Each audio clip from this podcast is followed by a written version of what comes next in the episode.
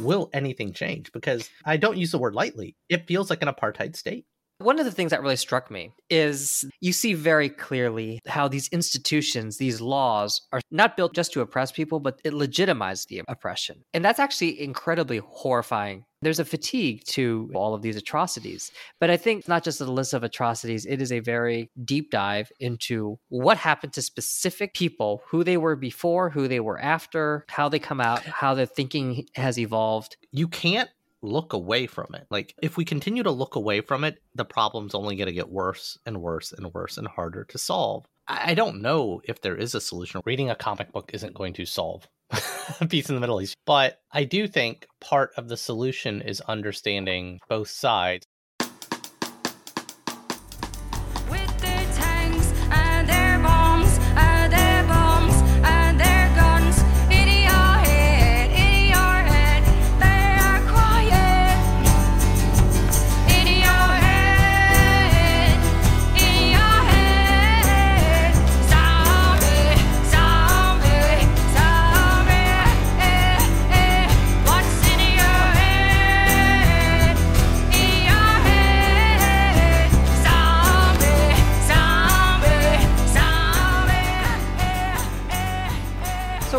I just hope we can get through talking about this week's comic without being canceled. Is it because we're reading Joe Sacco's Palestine? Yes, and it deals with a totally uncontroversial subject that we're both really equipped to talk about. I'm Roman Segel. I'm Ryan Joe. And we are two dudes heading into occupied territory. I'm sure, I'm sure it'll be fine. This week, to commemorate Al Nakba, we're reading Palestine, Joe Sacco's seminal work of cartoon journalism. Tell me more about Al Nakba.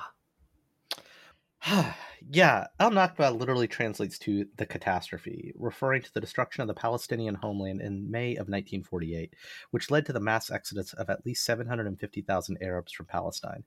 While for many historians the process began decades earlier, to many in the region it refers to the ongoing persecution, displacement, and occupation of the Palestinian people, both in the West Bank and the Gaza Strip, as well as in the Palestinian refugee camps throughout the region all in all, a super shitty situation. Yeah. So, to commemorate Al Nakba, we're reading Palestine, Joe Sacco's seminal work of cartoon journalism. From December of 1991 to January of 1992, a young cartoon journalist named Joe Sacco would travel to Israel and occupied Palestine and embed himself with the Palestinian people to hear their stories and see how they lived their everyday lives. Sacco wanted to get around the sanitized story the Western media was portraying to emphasize the history and the plight of the Palestinian people as a group and as individuals. The book was actually published as a nine issue run by Fantagraphics from 1993 to 1995, with a graphic novel adaptation published later to a much wider audience. Palestine has been the recipient of the American Book Award, was named as one of the top 100 English language comics of the last century. Sacco has since gone on to publish numerous other works of cartoon journalism covering the Middle East, Bosnia, Serbia, and the Native American plight, for which he's received recognition from Time magazine. He's won an Eisner, he's won a Harvey, and the Los Angeles Times Book Prize. And that makes it required reading.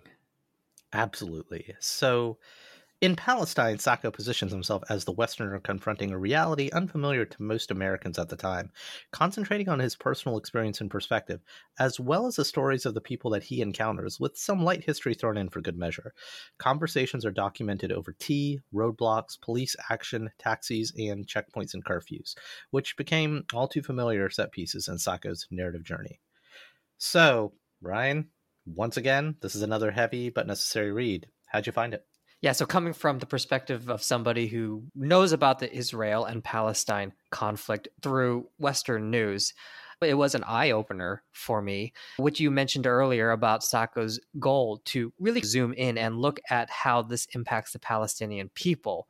That's that's what he does. Very much, you are right in people's faces. It's not a, uh, a bird's eye view that you normally get when you read the when you read the the news articles about it.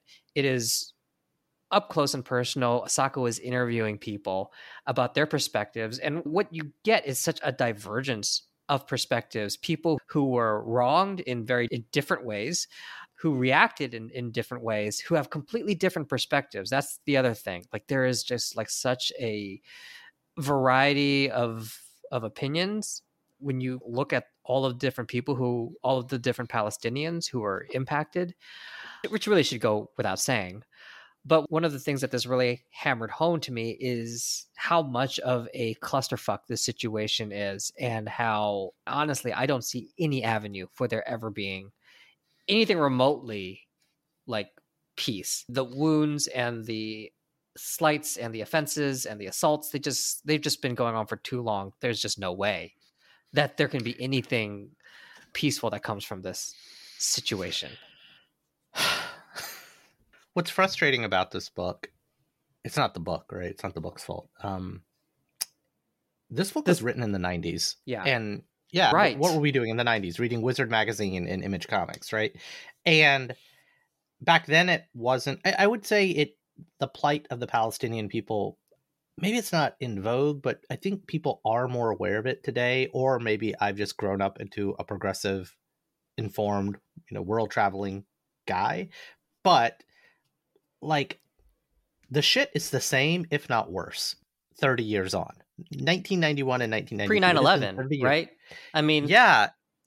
before yeah, all of that rabid prejudice against it was there, right? But way, but before that, the prejudice against Muslims went completely rabid.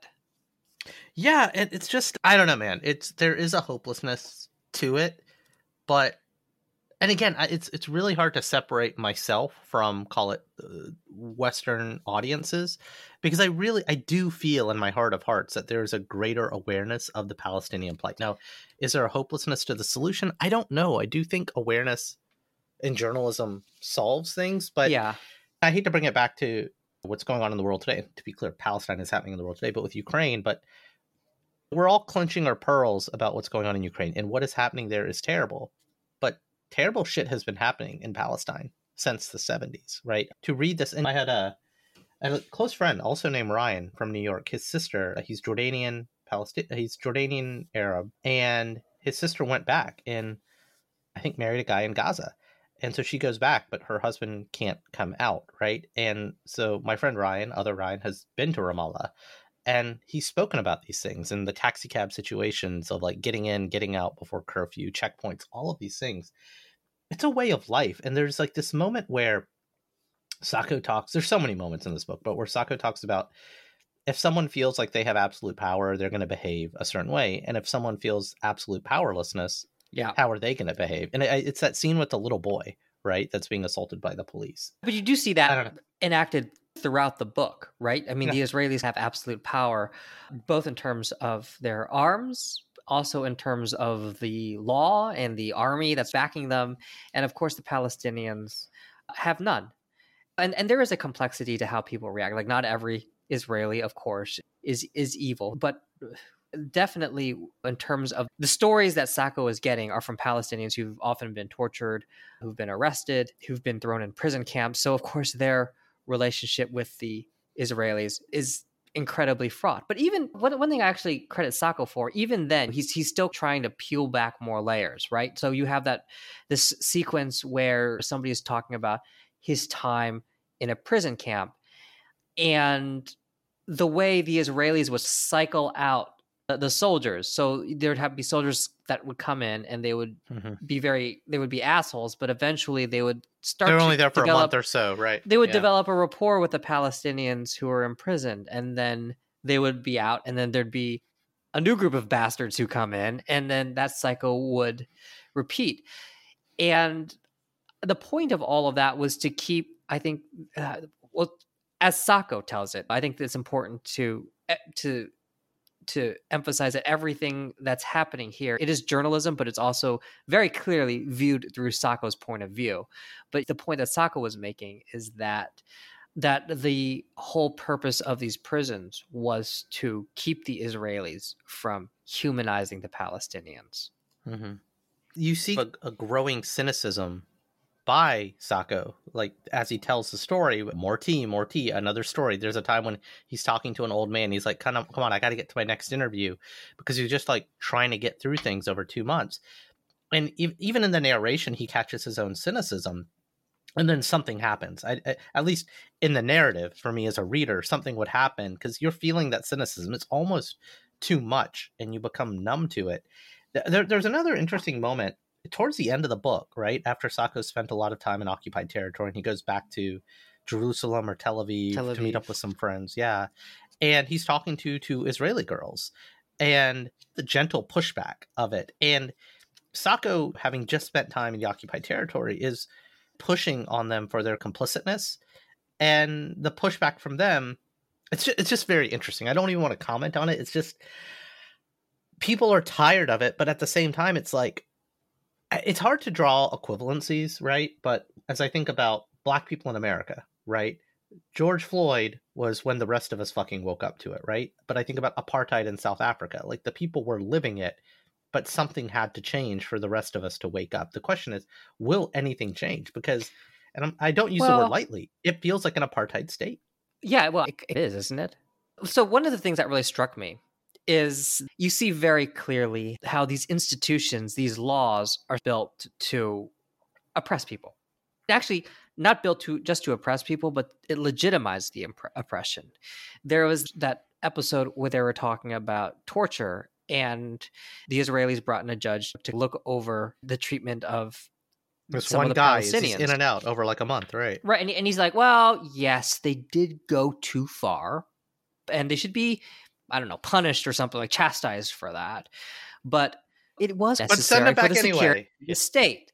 Right. So that actually legitimizes uh, torture by wrapping this rule of law around it. And that's actually incredibly horrifying to me because you might want to say, well, okay, it's just these army, you've got some bad seeds in the army. But no, you you bring in a judge to really look at it and say, oh no, no, no, this is the be all end all. We're gonna publicize this. They went a little too far, but it's still necessary. And that's horrifying. And you see this in and out. There's another sequence about the tomatoes where they were saying, well, you need like five permits to just go a couple of miles. So you have these institutional structures built really to oppress the Palestinians. Yeah, and what's upsetting about this book, man, it's just like, okay, we can rail at apartheid and the civil rights movement and Jim Crow America and Japanese internment, Abu Ghraib, Guantanamo. And with some of these things like, oh, those were extreme situations. Oh, that was decades ago. This book, Palestine, it was written in the 90s, but so much of this persists. And it's not like, oh, there's another book that we want to read soon about the Uyghurs in China. We're like, oh, well, that's them. That's Russia. What's Russia's doing? That's what China's doing. But like, this is one of our allies. And, uh, and to be clear, the Arab states surrounding the Middle East, they're they're not great either. To be clear, right? Like, you've got what's going on in Saudi Arabia. You've got, or literally, even the Palestinian people are like, there's a moment where they're like, all the other Arab states they're just using us for their own propaganda. They don't care about us. Saddam Hussein's the only one, and it's just like, I, I- Right. It's just eh, I don't want to say it's hopeless, but it's frustrating that this is happening so close. This is happening in the now. This is happening with one of our allies as the West, uh, and we're letting this happen for convenience versus. Well, Sacco also brings up some of the Palestinian, and, and this actually comes up when during that conversation you referenced with the two women in Tel Aviv. Mhm. He brings up the, and he Sacco does does show the Palestinian factions turning on each other. Mhm. There is a cruelty to each other, and, and as the Israeli women mentioned, of course, the Palestinians are committing crimes against the Israelis. Now, who's mm-hmm. ultimately at fault, right? Now, it's this endless cycle. And I think Sacco also alludes to that. He has this list early on of, okay, these Palestinians were killed, then these Israelis were killed, and these Palestinians, you know, mm-hmm. it's on and on and on. And at the end of the day, it's so difficult to, it's, eh, it's impossible Mm. to disentangle fault if you will that- that's that's just such a simplification of it anyway and then of course what the women mentioned is that they're fatigued thinking about all of this right they hear it every day there's nothing new to them and there's a fatigue to having to listen to all of these atrocities but i think that's what makes Sacco's work so important is that it's not just a list of atrocities it is a very deep dive into what happened to specific people who they were before who they were after how they responded to it and they all it's always surprising these people who go through this gamut how they come out, how their thinking has evolved, and also Sacco's reaction to it, because this is all overlaid with Sacco's cynical, sometimes sarcastic, sometimes self effacing narration. Yeah, it's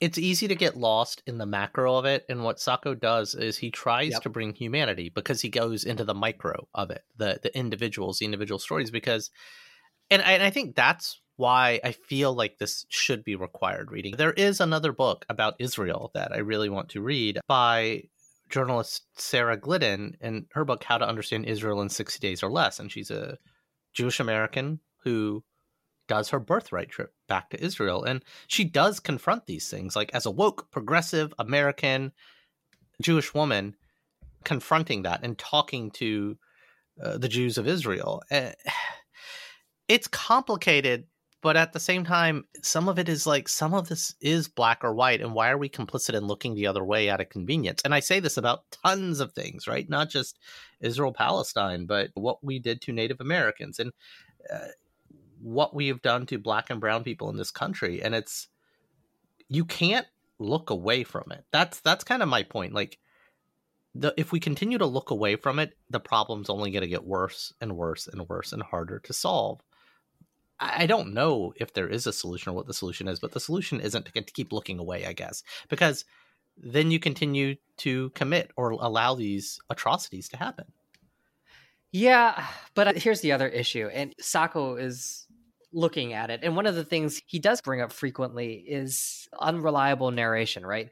It's about how biased and incomplete his opinion is. He's very, very cognizant of making sure that you know you know that this is just his point of view and it might be mm-hmm. flawed mm. it might be wrong it might be a misinterpretation and so i think that was actually really smart of him to I'm probably maybe the only way he could have really written this because there's no way you can say this is definitively what happened. This is definitively the case. It's always going to be veiled through, you know, the compli- the compli- the the situation has just been such a such so so fucked up for so long, so tangled up for so long that there's no way to really have an objective view of what's happening. You almost, in a way, have to view each incident in isolation but of course each incident that happens is tied to something else that happened before something else that happened before something else that happened before so it's this incredibly i don't know i would say that like yeah you could you can look at it at this at, at the situation and not forget it but at the same time your opinion is just going to be so limited and it's almost impossible to appreciate the full scope of the the fuckery here well yeah look to be clear reading a comic book isn't going to solve peace in the Middle East. People have been trying to do it for a while. But I do think part of the solution is understanding both sides because the reason Sacco comes into this, mm. the reason Sacco rejects trying to understand the Israeli side is because that's what our media diet feeds us one right. side of this and it, it's really weighted to one side versus another right? You have so many of the palestinians cynical at Sacco the journalist in their midst saying we've had journalists coming here for years and it hasn't changed a goddamn thing effectively right? Like and so uh, there, there's a frustration that why is the story not getting out? And does it take a subversive comic book to get the story out because it's not being covered in the mainstream press? It's just like and again, this is where Sacco is a very interesting character and a creator because before Palestine, he, I believe, did some writing about the Balkans, and he's kind of gone back and forth between the Balkans and the Middle East. His more recent book from I think a year or so ago was about Native Americans in America, right? And just like one or two very like specific instances. Again, another thing we should read. And I come back to required reading. I'm not saying let this book change your opinion. I'm just saying don't have an opinion without reading yeah. a lot more. And, know, and this eh is a pretty accessible story. Well, I'm curious if Sacco has a developed opinion about you know because you can see like he's he's he's thrust into these situations without really knowing what to expect, and his opinion is to the extent that he ever shares it. He, he, he it almost in fact it's interesting when he does share his opinion or when it's usually when the Palestinians ask, what do you think about this? What do you think about that? And you always mm-hmm. see. Joe Sacco always draws himself being like, ah, ah, ah, ah. So I think he's like hyper aware of the inadequacy of whatever it is he personally feels. how he never probably have enough information or understand enough to really have a fully formed opinion. Who does really? He's really interested in cataloging the experiences of the Palestinian people that he interviews. And to the extent that there is an opinion to be formed from this, it's going to be your own opinion, your own opinion being the readers. I think Sacco's only agenda is really kind of show what different Palestinians have been going through. And I also appreciate that he's trying to address different things like what is the role of feminism here? Do the Palestinians ever turn on each other? Recruitment of, of children mm-hmm, mm-hmm, and what mm-hmm, their mm-hmm. childhood is like. So it's not just like torture story after torture story after torture story, though there is actually there's actually this moment where where where Sacco says, "Yes, I always am interested in hearing the details of a torture story, almost mm-hmm. self-effacing."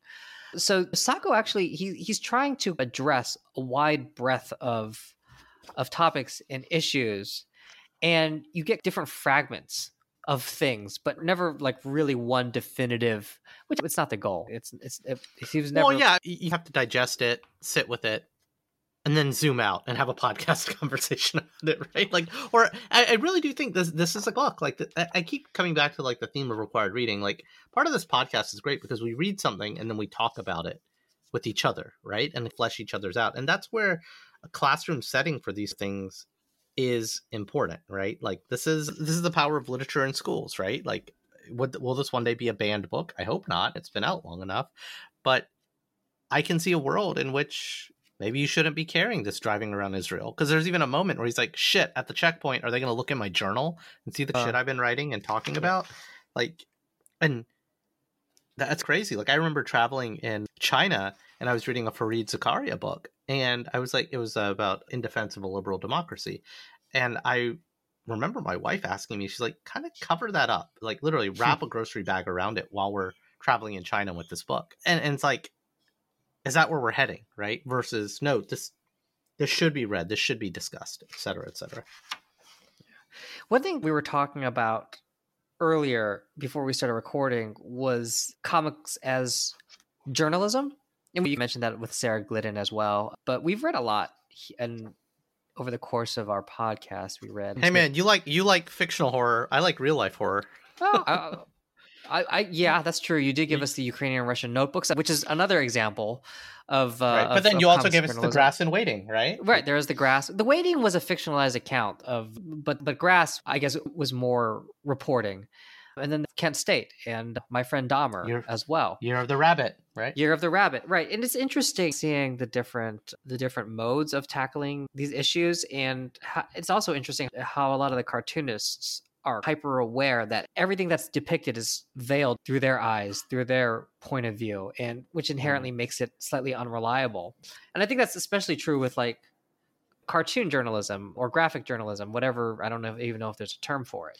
Well, it's it's it's interesting, really quick that the the term cartoon because this isn't like Jim Lee, Alex Ross art, right? Let's do hyper realism of what does Superman look like. No, this is mm the cartoon, even Gene Luen Yang, and we've read a couple of his journalist attempts via Boxers and Saints, which oh, is right, historical fiction or Dragon Hoops, but it's that cartoony nature of the illustration. There's still a mastery of sequential art, but that almost disarms you and makes you let your guard down for the the source code to get into your veins. If it's realistic, right? You start thinking about, oh, this should be photojournalism in a way. You can't deviate too much from reality. If this were like painted like Alex Ross, but because it's a cartoon, you I think inherently accept that certain things are going to be exaggerated.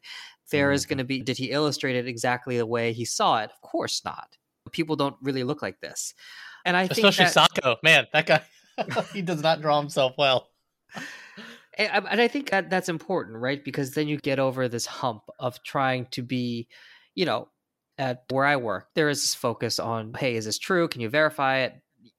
And with illustrated journalism, there's less of that pressure. It's really more about, I think, I'm not to say that the incidents that people talk about didn't happen, but really the focus is really more on the emotional truth of, okay, mm-hmm. so this happened. How do you feel about it?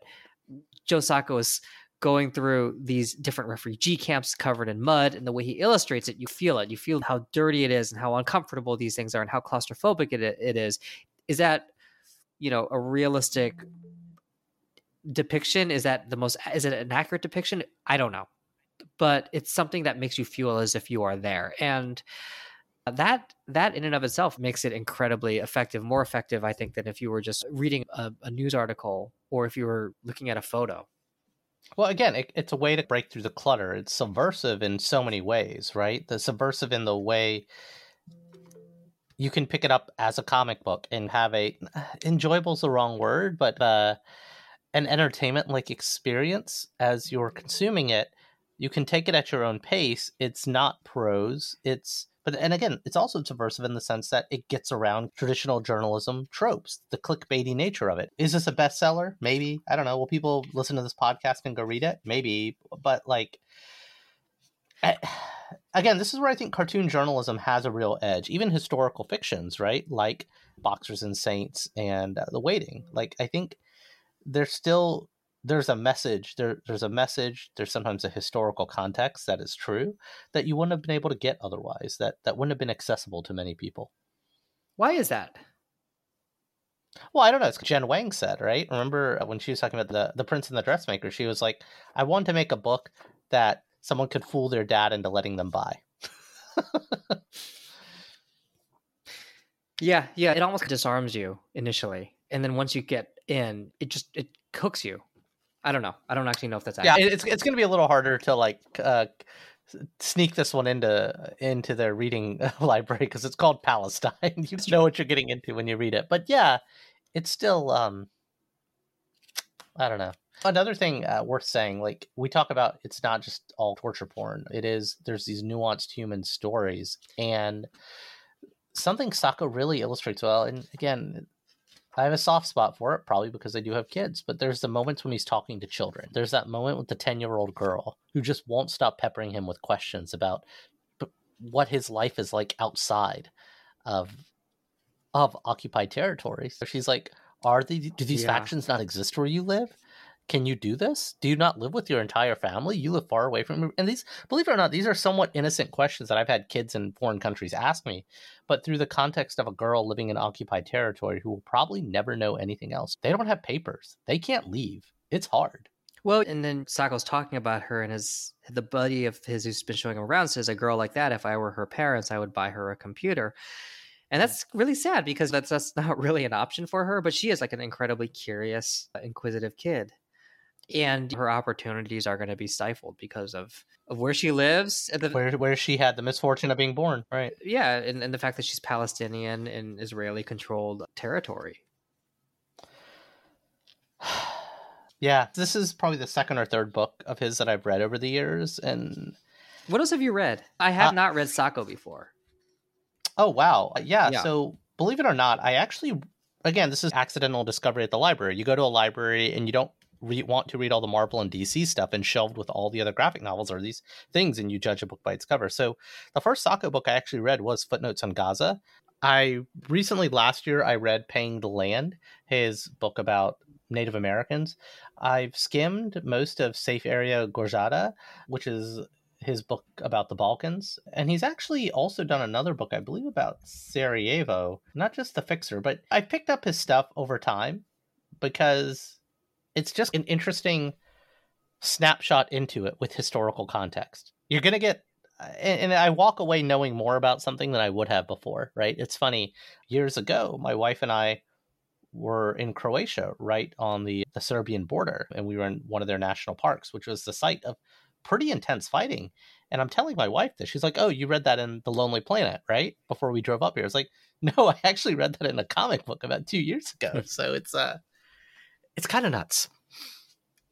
But I, I, just, I, I, love that this this work exists and other people are taking on the mantle. He's not the only person telling stories like this. Yeah. I just want to just say how beautiful Sacco's art often is. I don't, he has these splash pages where he's depicting the refugee camps. They are incredibly detailed and just do such a, a wonderful job just conveying um, you know the the the squalor that exists and well it's like way... page 147 like it's like a where's waldo but a very dark and tortured where's waldo very dark like that's your that's your tagline for this episode a very dark and tortured where's waldo But even beyond his splash pages, yeah, it's he's so enviable as an artist. There's this like frantic nature to the angles and even like yeah. the, the not just the perspectives of the composition shots that he makes, but literally like the angles of his text boxes are stressing me out as I'm reading. Yeah, that. Like, he- I, yeah. What I really actually like that, right? Because so Yeah, we didn't yeah. actually even talk about how he tells the story. Um, it yeah, he has these like little bits of text, or sometimes it's longer bits of text, but yeah, he, and he twists the caption boxes, and I think that just does a, a wonderful like it just. As you said, it stresses you out to read. It feels like there's so much happening. You're bombarded. You have to keep your focus keep pace. Yeah. keeps changing. Yeah. And, and in a way, that's very much like his experience in Palestine. There's like always so much shit that happens. And it's hard to keep track of everything for him. And I think he's, you know, conveying that through his, not just through his art, but also in the way he handles the word balloons. I think people often forget that the word balloons, the dialogue, and the captions are very much as as as important a part of the design of the comic as like the panels and the actual images.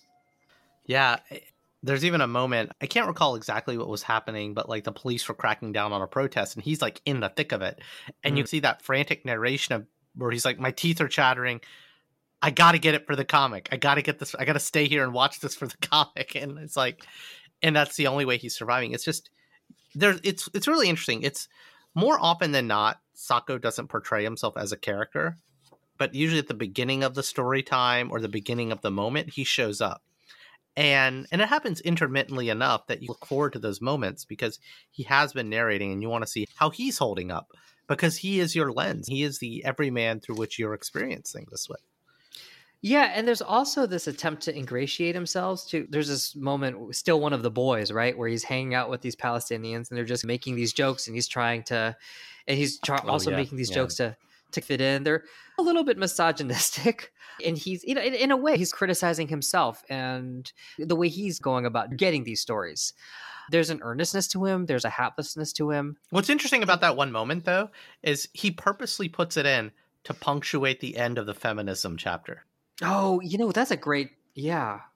yeah he tells this whole story about the women's plight in palestine and how it is a lesser part of the impetata in i'm not even sure if i'm saying that correctly but like and at the very end he shows himself sitting around with three men making these kind of offhand misogynist jokes and it's like ha ha ha ha ha Yeah, it's it's interesting, right? His decision to undercut himself, and it, it's it's uncomfortable, right? You're trying to cut through all of the mess of this really fucked up moral situation, and trying to make sense of it. And I think there's this danger as a journalist. You're you're almost like putting yourself above it, the voice of reason, as it were, which is a bit of an arrogant position to try to put yourself in. And so he has this moment where he's interrogating the role of feminism in Palestine. And then, of course, he purposely undercuts himself with that moment with the two guys where he's making these jokes. It almost says, okay, I'm not the authority here at the end of the day, still one of the boys. It, it in a way, it, it also makes you trust him more because he's showing his own weakness, his own vulnerability. I mean, he does this throughout, right? He says, well, ah, I got to get more conflict. You got to have conflict if you're going to have a, great graphic novel.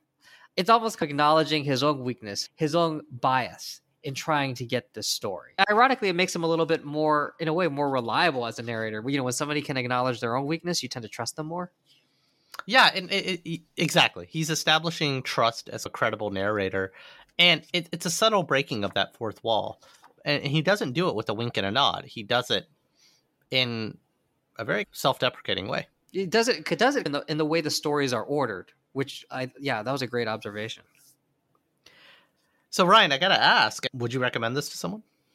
Yeah, absolutely. It's it's it's an incredibly important book. Again, I think Joe Sacco he's one of those cartoonists that I was very aware of but never read. And I think in large part I, I was when his stuff was coming out, I was not really into reading about mm-hmm. Palestine. I was into reading about Spawn. So he was somebody I, I knew about but never bothered to pick up.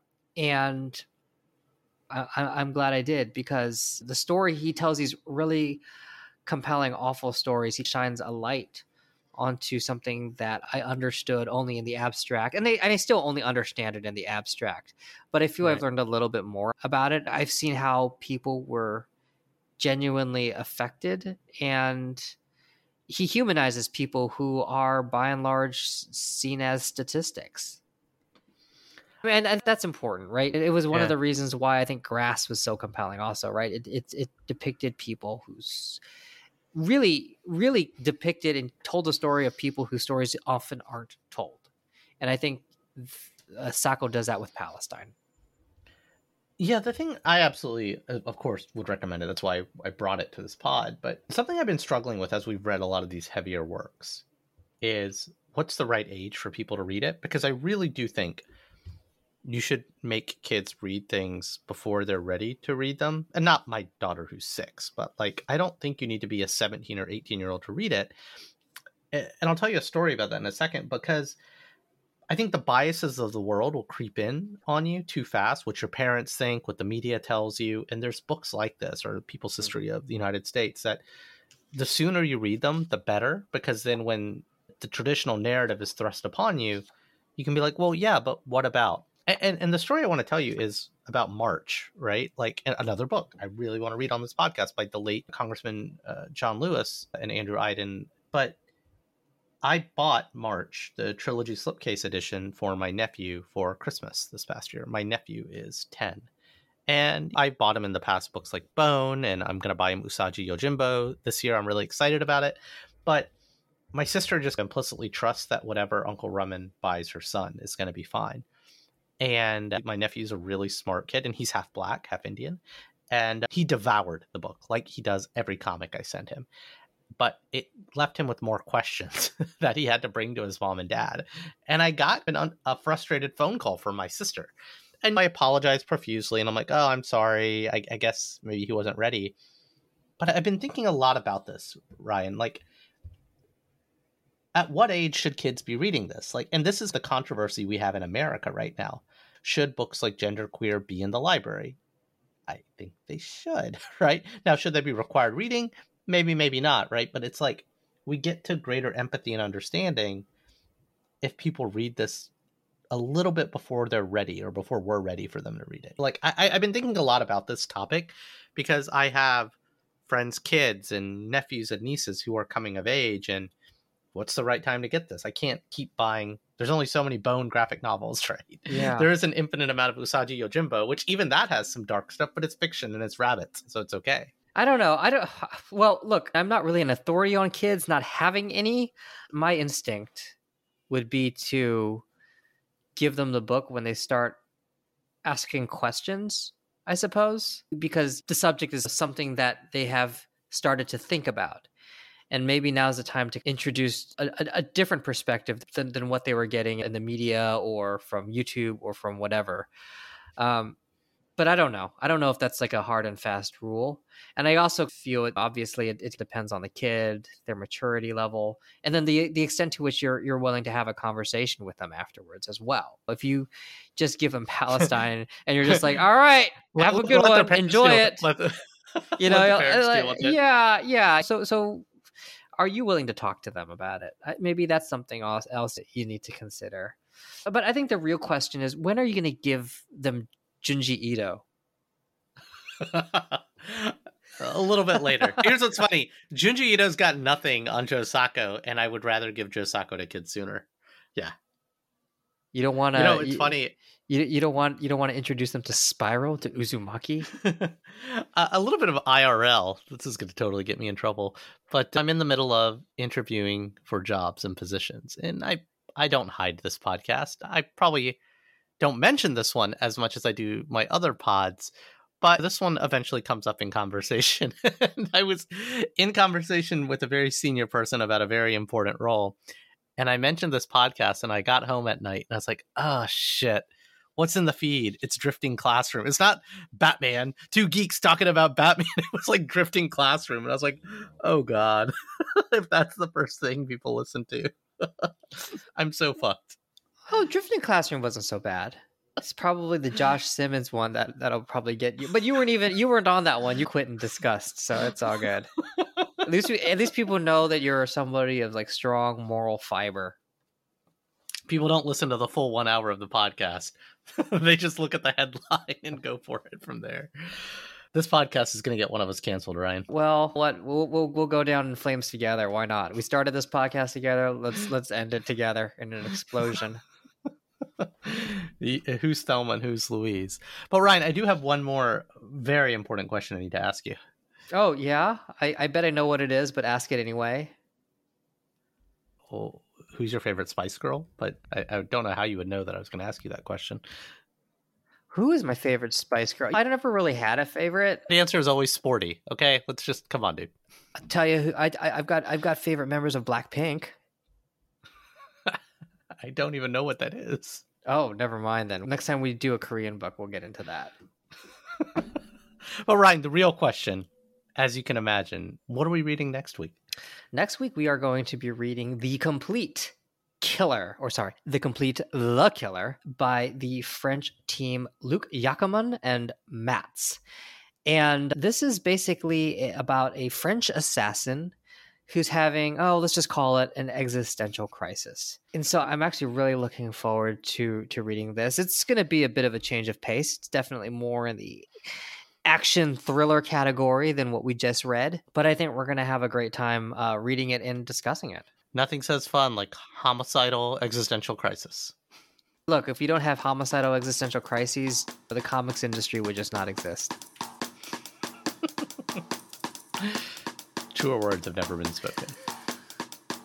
And that's our show. Like what you heard? Be sure to share with a friend, subscribe, and leave us a review wherever you get your favorite podcasts. See lots of pretty pictures of the books we read at qtdcomics.com. And since we're sure no one's listening, prove us otherwise. Shoot an email over to say what I got right and what Ryan got wrong. qtdcomics at gmail.com. Give you a social media handle, but we're old, and that feels like too much work. I'm Roman Segel. And I am and have always been Ryan Joe.